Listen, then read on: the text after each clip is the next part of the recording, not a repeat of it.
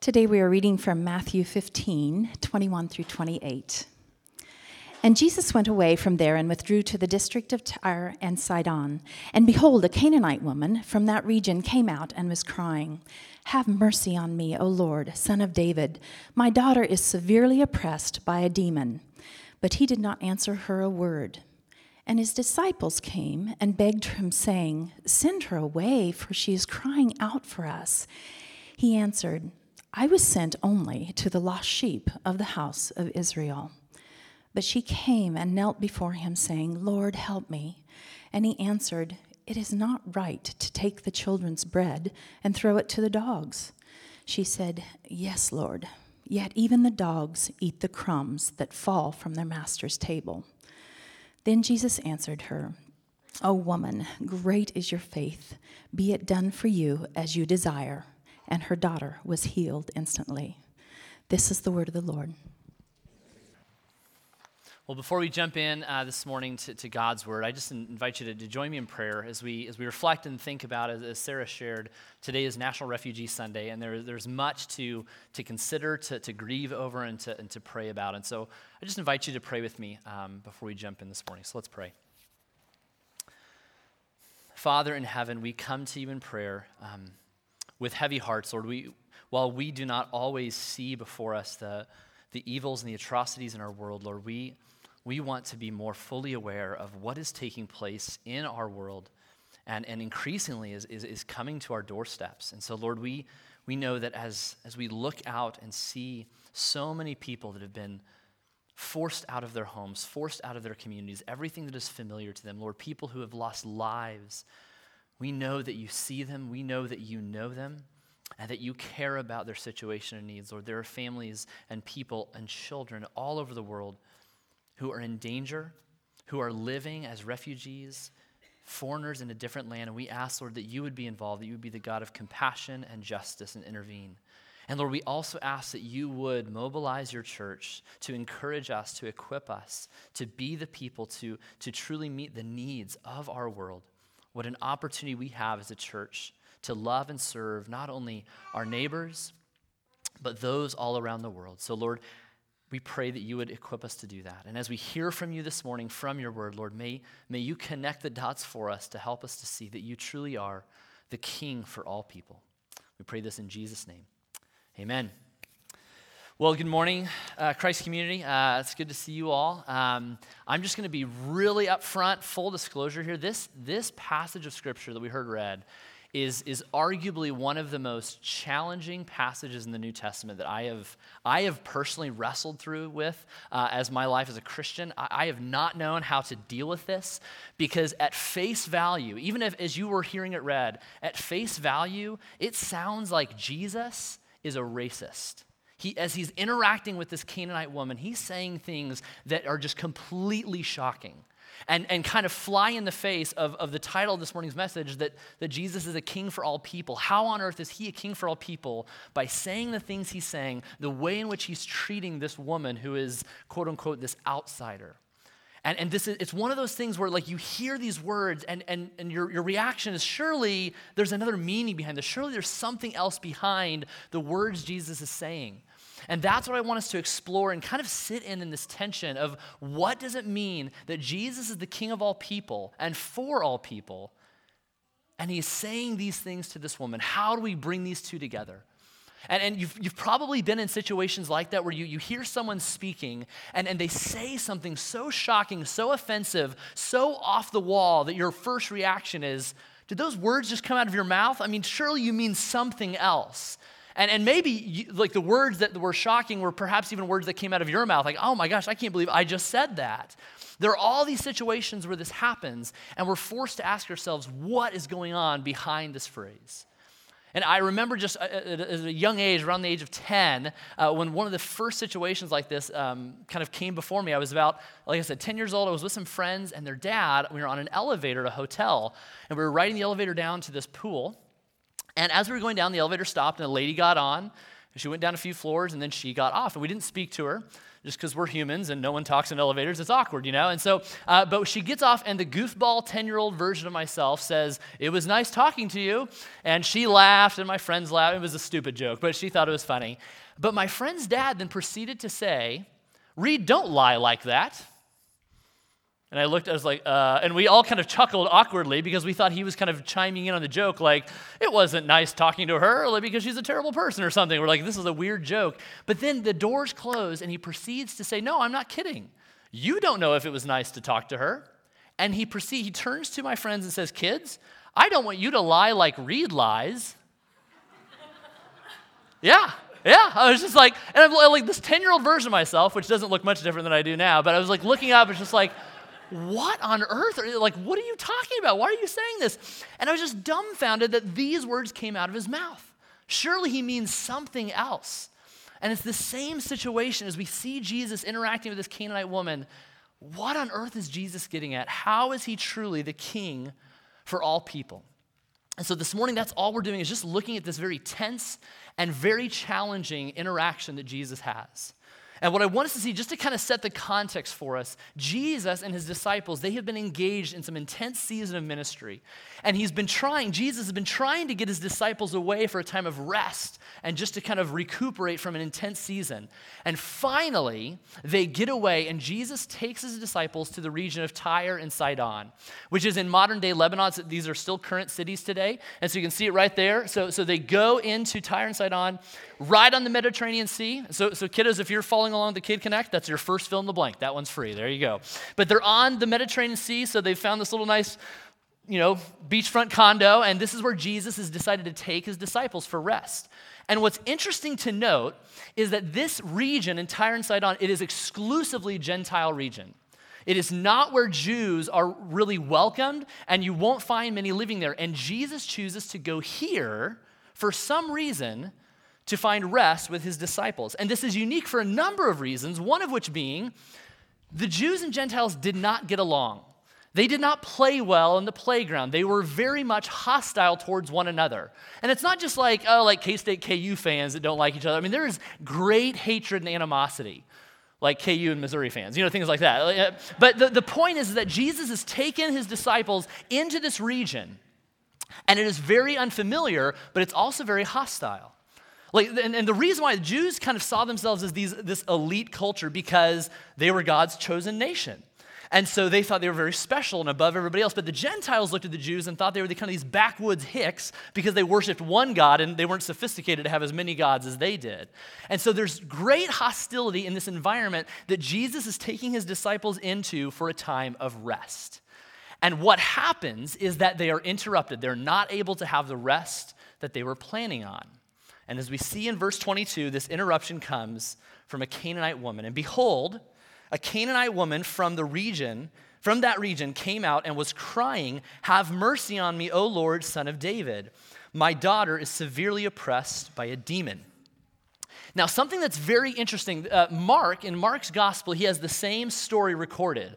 But Mark refers to this woman as a Syrophoenician woman, which is just a more of a general term to describe where she's from. She's from the area of Phoenicia. But Matthew chooses to refer to this woman as a Canaanite woman. And, and what Matthew is saying here is that not only is this woman a Gentile, not only is this woman an outsider, but she is from the lineage of the nation of Canaan, the people of Canaan, who were arguably the greatest enemies of the people of Israel throughout history. Matthew wants us to see it's not just a Gentile, not just an outsider, but this woman is tied to our greatest enemy. You could read this passage as, as if Matthew's kind of saying, And behold, a woman who is nothing more than a Canaanite came before them. Matthew wants us to see who this woman truly is, not just an outsider, not just a Gentile, but from the people who are arguably the greatest enemies of God's people. And this woman comes before Jesus and his disciples and is crying out to him. And, and, and in Mark's gospel, Mark says that they actually entered a home, so they were actually in some kind of, you know, Gentile um, timeshare of some kind that they're hanging out in. And so she comes and is crying out to her from the outside of this house. And, and this word crying out, it's not just like, hey, Jesus. It's looking for Jesus, long hair, beard, sandals, does cool things with bread and water. You know, like she's like, no, I'm, I'm crying out, Jesus, Jesus. It's the picture is like if you think of a dad who's maybe on his cell phone and the, the child is trying to get his attention, like, Dad, Dad, Dad, Dad, Dad, It's just getting louder and louder. I've heard of dads that do that. I don't, I don't, I've read articles about them, but, um, but you know, it's that idea. It's just like incessant, ongoing, nonstop plea to look at me and to hear me. And here is something very interesting. This woman refers to Jesus as Lord, which that by itself is not that significant because the word Lord is really just a term for sir. It's just showing respect. But she says, Lord, son of David. And this is unique for so many reasons. One is that this is a term that the Hebrews, the Jews, use to describe the Messiah, the one who would come to deliver Israel and restore the promises and fulfill the promises that God had made throughout the Old Testament. And for some reason, this woman, nothing more than a Canaanite, is coming with not only a working knowledge of this terminology, like why would she know anything about the prophecies of the Old Testament? Not only does she understand this, but she has, for some reason, chosen to describe Jesus as the son of David. Not only does she have a, an understanding of the Bible, the Old Testament Bible, but she seems to think that Jesus is this Messiah. So, what, so how does Jesus respond? I mean, this woman comes up. We're like, wow, you've clearly read up on me. You've visited my Wikipedia page. Like, you, you know Hebrew theology. How does Jesus respond? He must be really impressed. But she came, and Jesus responds, but he did not answer her a word. And his disciples came and begged him, saying, Send her away, for she's crying out after us. And he answered his disciples, he answered them, saying, I was sent only to the lost sheep of Israel. So not only does Jesus not respond, or he, totally ignores her, but then he makes this exclusivistic claim Look, I don't, why should I be concerned with her? I have come for the lost sheep of Israel. That's it. Why should I give any attention to this Gentile woman who's nothing more than a Canaanite? Now, this may be kind of confusing to us, but one of the things we have to understand about the, the whole story of Scripture is that God chose a nation apart from all the nations, the nation of Israel, to be his people. And he chose this nation to be not only the recipients of God's blessing, but so that they might be the blessing to all nations. But this is something that the Israelites had lost track of. And so when Jesus says, I've come for the Jews first, he's not putting a, a, period at the end of that. He's not saying that's the end of my mission just to, to proclaim the goodness of the kingdom to the Jews. It is a stop in the journey. It is, it is a part of God's plan of bringing his blessings to all nations. And what Israel missed out on was the why behind the what. They were called to be God's people. Why? So that they might be a blessing to all nations. And so we have to understand the reason why Jesus goes to the Jews first and not the Gentiles is because if he would have gone to the Gentiles first, the Gentiles would have been completely confused by what Jesus was saying. By him saying, I am the true son of David, I am the fulfillment of these prophecies, I am the true and better temple, priest, sacrifice. The Gentiles would have had no idea what Jesus was talking about. That's part of why he goes to the Jews first and then the Gentiles. But Jesus also knew, I believe, I believe that he knew that his disciples and the Jews in general had lost sight of the why behind the what. That they thought we're just a great nation, but they missed out on the fact that they were called to be a great nation, to be a blessing to all nations. And I believe this is the key. Jesus knowing this, I believe this is the key to this interaction between Jesus and the Canaanite woman. So, how does she respond? Jesus is just kind of rejecting her, ignoring her, how does she respond? She came and knelt before him. So she's probably entered the home at this point. She's like, you know, trespassing. She's come into the home, kneels before him, saying, Lord, help me. And he answered, It is not right to take the children's bread and throw it to the dogs. And she said, Yes, Lord, yet even the dogs eat the crumbs that fall, fall from their master's table. So, what is her response? She persists, she enters in, she gets closer in proximity and still calls him Lord, and then does something even more radical. She bows to him, she kneels before him. This act of worship that is very common in many cultures. And she is showing that he is not just Lord, he is not just someone who can do something for her. He is rec- she is recognizing him as worthy of worship. She persists and continues. And so, how does Jesus respond? He calls her a dog a dog, which, which even in our culture, I mean, we, we like dogs. You know, we, we have them as pets. They, they wear sweaters for crying out loud in our homes. You know, they sleep in our beds. We let them kiss us, which is weird. But, but to be called a dog now is, is offensive, even in a canine loving culture. But in Jesus' day, dogs were not seen as pets, that you didn't keep them as pets. They were more like possums, like an animal that if you hit with your car, you wouldn't mind if it died. That's essentially how dogs were viewed. Like we think of dogs, we think of a puppy, a cute little puppy like this. Like that's, that's what we think of in our culture, right? In, in Jesus' time, dogs were more seen like this, like this like disgusting rat thing. Like this is the image. This is the picture. Like dog, that. And that, that is a dog. That's not like a snake with like a toupee. Like that is a dog. It's disgusting. This is the picture. And so, not only is the term dog just offensive in general, but when we understand that the word dog was used by the Jews as a, as a derogatory ethnic slur against Gentiles, it makes Jesus' words even more shocking. How is he the king for all people when he's using this ethnic slur to refer to this woman who is nothing more than a Canaanite?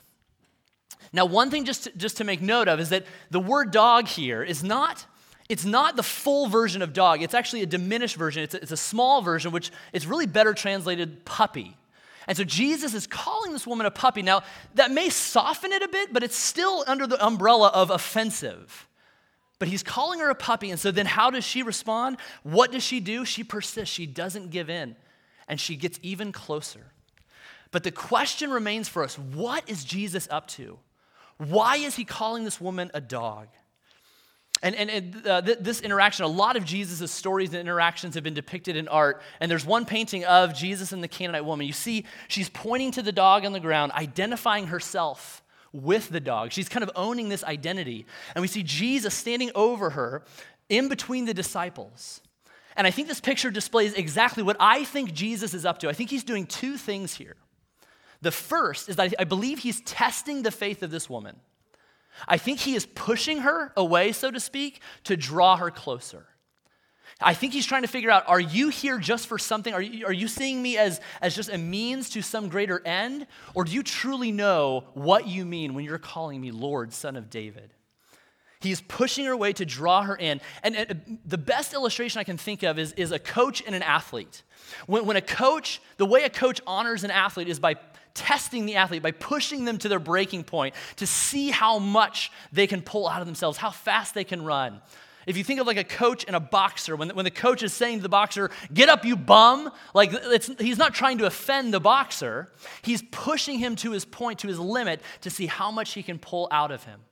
And I think in some ways this is what Jesus is doing. And it's hard for us to see this because we live in such a polite culture, a, such a polite. I mean, think about like when we're at the grocery store, you're in your cart, you just graze someone's shirt. You're like, oh, a thousand pardons, my dear. You're like, we're just, we're very polite.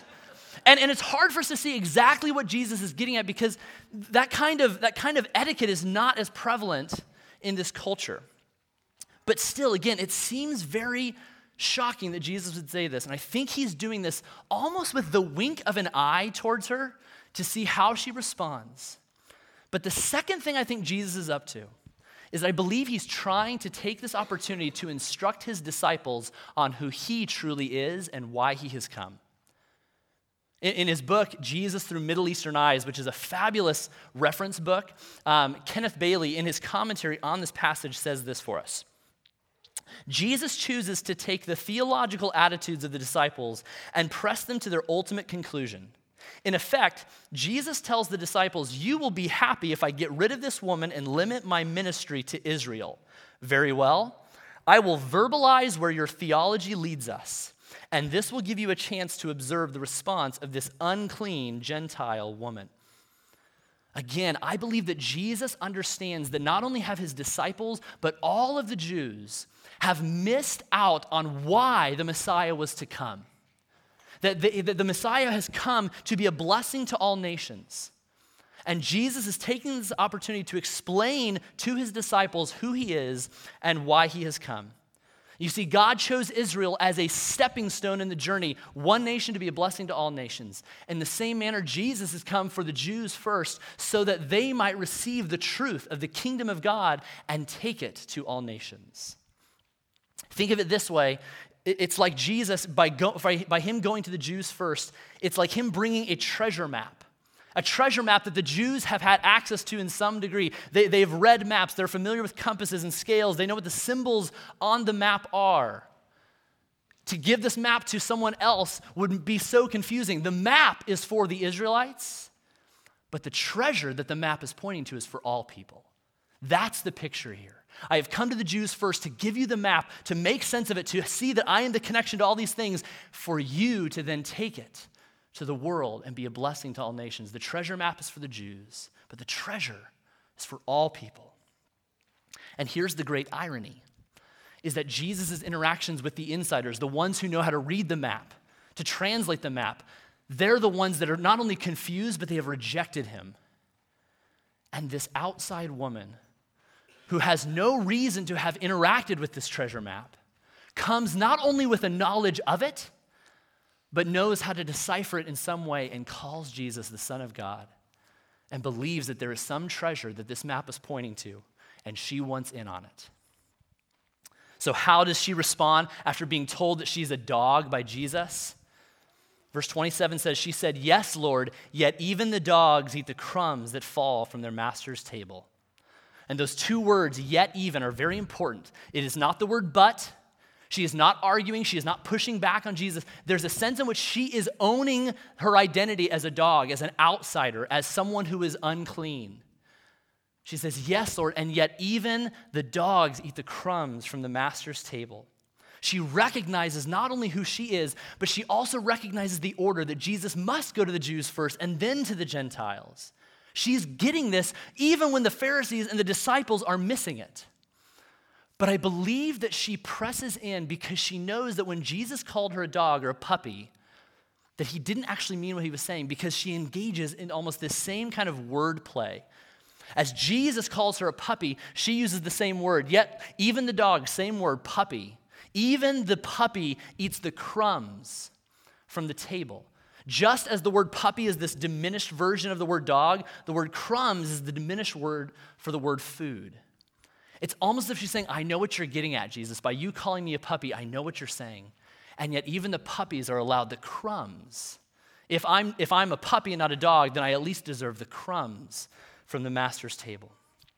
She sees Jesus as her merciful master because she continues to call him Lord.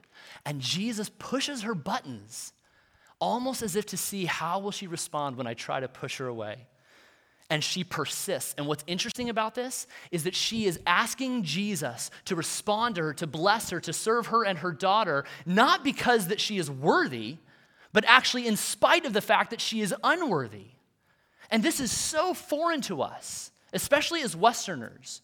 And, and in fact, Tim Keller, in his, in his uh, book, uh, The uh, Cross, The King's Cross, in reflecting on this passage, he says this. He says, In Western culture, we do not know how to contend unless we're standing up for our rights, standing on our dignity and our goodness, saying, This is what I'm owed. But this woman is not doing that at all. This is rightless assertiveness, something we know little about. She's not saying, Lord, give me what I deserve on the basis of my goodness. She's saying, Give me what I don't deserve on the basis of your goodness. And I need it now. So, how does Jesus respond to this? Does he reject her again? Does he ignore her again? Does he come up with a new racial slur to refer to this woman? Then Jesus answered her, O woman, great is your faith. Be it done for you as you desire. And her daughter was healed instantly. This is finally what Jesus is getting at. We're starting to see what his plan was in this interaction with the Canaanite woman. When he says, oh, woman, he, he's not just referring to like her, her gender. It's not just this biological term, like you're a woman. It's the same word Jesus uses to refer to his own mother, Mary, as he is hanging on the cross. Woman, it's a word of endearment.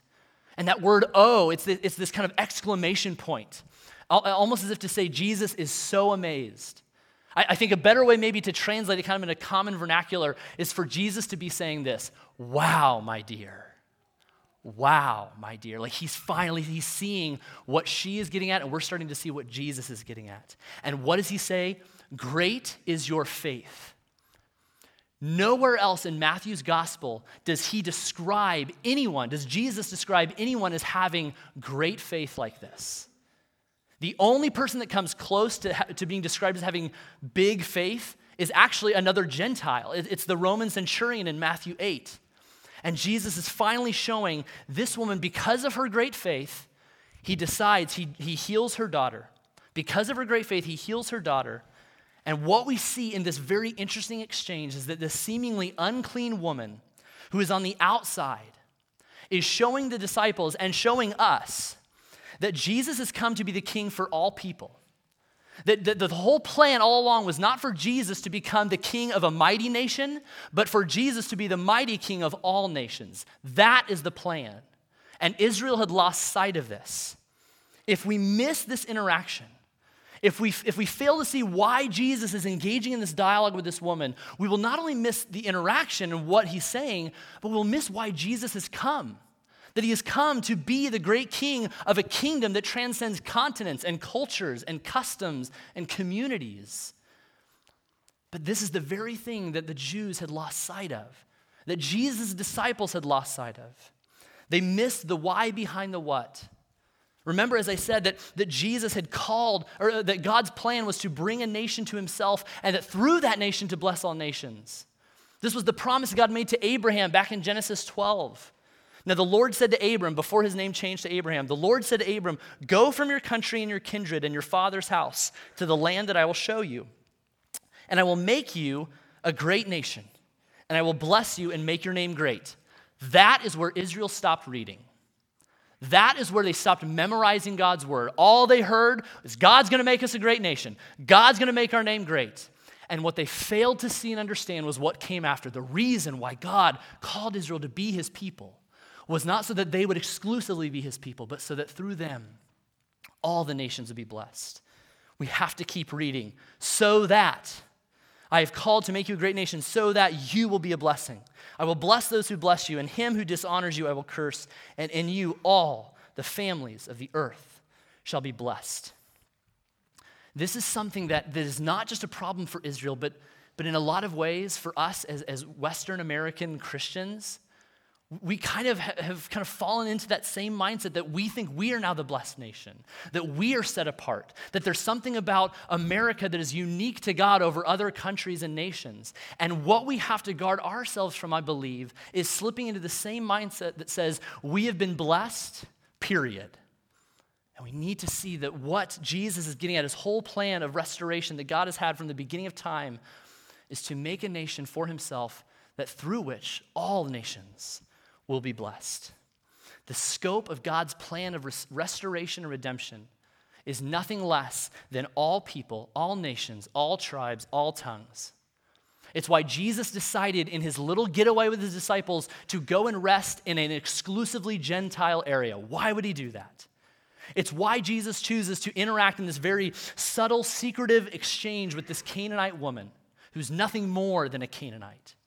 It's why Jesus continues to stay in that region and heal and take care of the needs of the Gentiles living in Tyre and Sidon. And it's why Jesus responds and performs his second greatest feeding miracle, feeding more than 4,000 people out of seven loaves and two fish. And he does this why?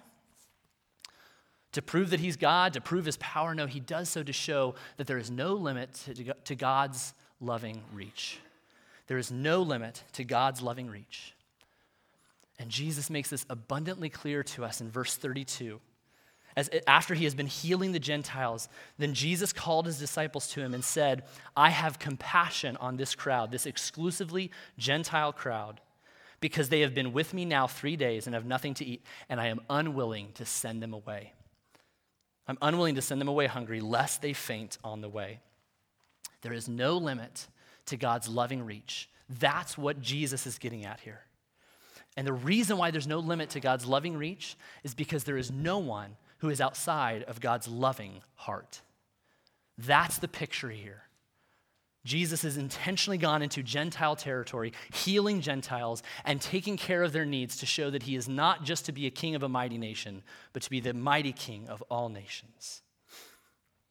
But the question for us is this that while there may be no limit to God's loving reach, is there a limit to my loving reach, to your loving reach? Is there a sense in which there are certain people in our lives, whether particular people in, uh, in specific or, or people in general, people groups that we would say are just too far gone, too far broken for, for God to love and restore, or for me to love and restore for that matter? Are there people in our lives that, that, in some sense, if they were to come to know the Lord, would we almost be upset and bitter and resentful? Are there people in our life that we look at and we just say, they're nothing more than a blank? Have we come to the place where we say that there is a limit to God's power and a limit to the cross and its ability to forgive and to restore? And perhaps it's not someone specific, but perhaps it's people in general, a people group. Maybe it's based on religion that we think, we may think of Muslims as being too far gone. Well, how can we possibly love and care for and meet the needs of a people who, in many ways, are guilty of all these evils in our world? Or, or how can we look at someone who is of a different ethnicity? Maybe, maybe it's race, and that's the, the basis of our, of our inability to love and care for people. Or maybe it's rooted in sexual orientation. What, what, whatever it is, who are the people in our lives that we say whether, whether functionally or with our words exactly, these people are too far gone. They are beyond the reach of God's love. What we do when we live this way and think this way is we, we run the risk of diminishing God's power and ability to love and redeem and restore, and we enhance and inflate inappropriately our goodness and thinking that there's something about us that is more worthy of being loved by God and for God to respond to. The reality is that the bar is low for each and every one of us. That's why Jesus, in his interaction with the disciples later on in Matthew 19, the disciples say, Who can be saved? And Jesus says, With man it's impossible, but with God all things are possible. We are all at a place where we, we don't have any great handicap or head start when it comes to receiving the grace of God. Each and every one of us is just as undeserving as the next. We are all dead corpses and in, just as a dead corpse cannot do a push up, the next dead corpse can't do a push up either. We are all equally dead. And we must see that in God's kingdom, there are no head starts and there are no handicaps. What Jesus is making clear to us in this exchange with the Canaanite woman is that he is the king for all people and that there is room in his kingdom for all people. The only thing there is not room for is for the idea that says there is a limit to God's loving reach and that there are some that are too far gone, too far broken. And I think it's so fitting that this challenging passage falls on National Refugee Sunday. I think it's very fitting for a number of reasons. As Sarah shared, I mean, we're, we're all aware that this is a major crisis in our world. I mean, arguably one of the greatest humanitarian crises in recent history. And, and while I'm not an expert on, on all of the political and, and cultural and financial ramifications of responding to this crisis, I know this for sure that, that we may debate and argue on what we do and how we respond, but, but for, for the Church of Jesus Christ, we cannot debate on if we respond. That is not up for debate. How we respond, what we do, sure, we can talk about that, but if, that is not up for debate. And, and, and as Sarah mentioned, uh, I would just encourage you to learn more uh, about how we can be involved as a church, both locally and globally. Uh, there's a handout at the welcome table. Please stop by, grab that.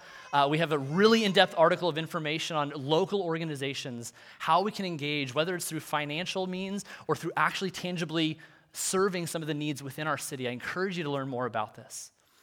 And, and, and as I said, this is not a question of what, or, or it's not a question of if, but it is a question of what.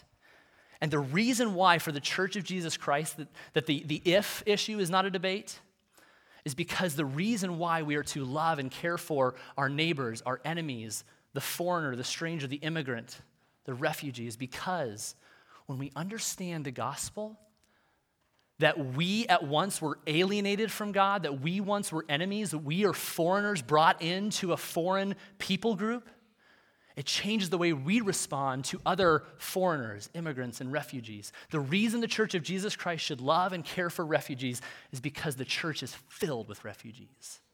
That is the good news of the gospel. And when we understand that, it changes the way we respond. Again, we can talk about and debate the what and the how, but if is not up for discussion. When we understand that the gospel tears down the things and the walls that we have created to divide us, changes the way we look at this world. That's why when the Apostle Paul was planting churches and proclaiming the gospel and creating these communities of Gentiles and Jews together, he had to declare to them the gospel is tearing down everything that says you should not be together. In Ephesians 2, Paul says, Therefore, remember that one time you Gentiles, which is us, I mean, 99% of us fit the category of Gentile, outsiders.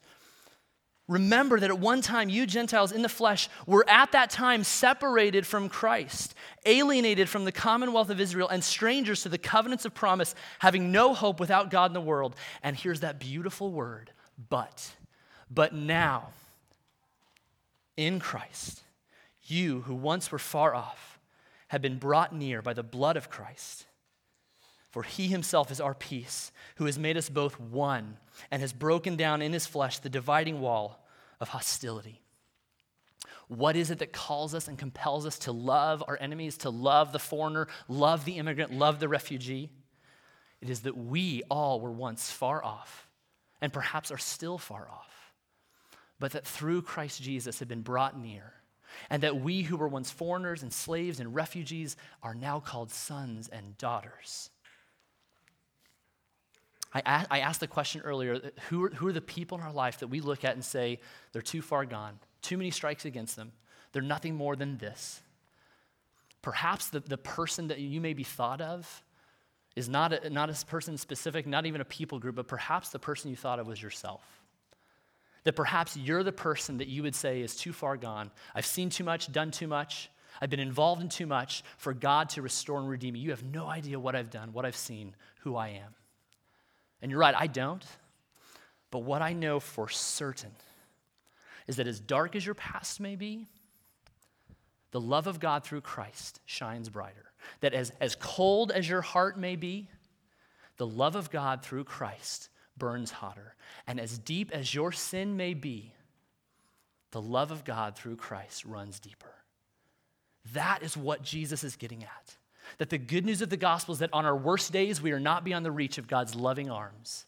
And on our best days, we're not beyond the need of his loving arms.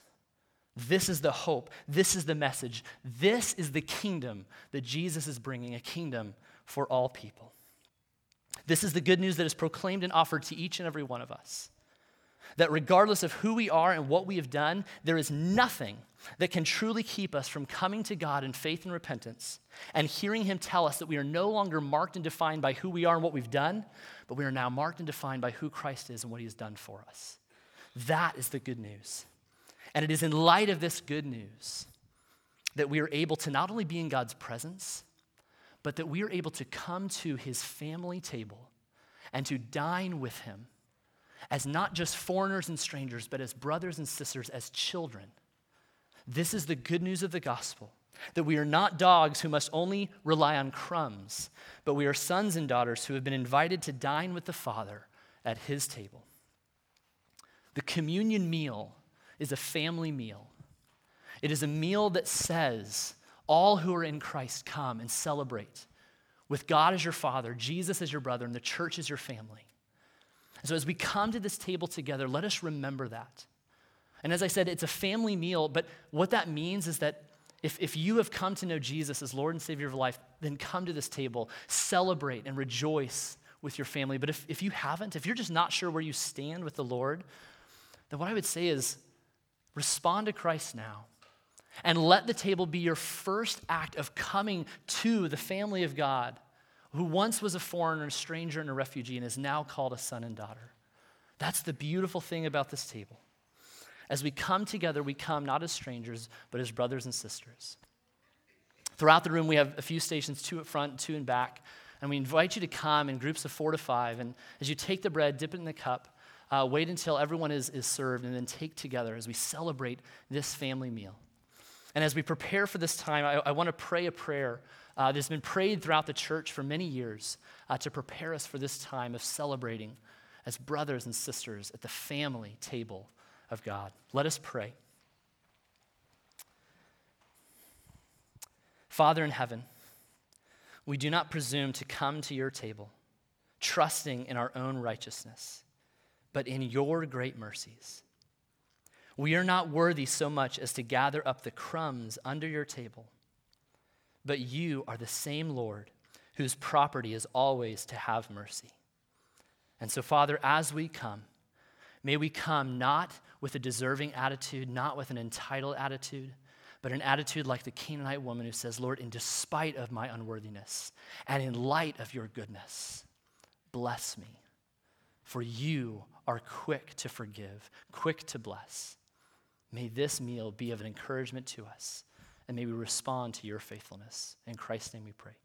Amen.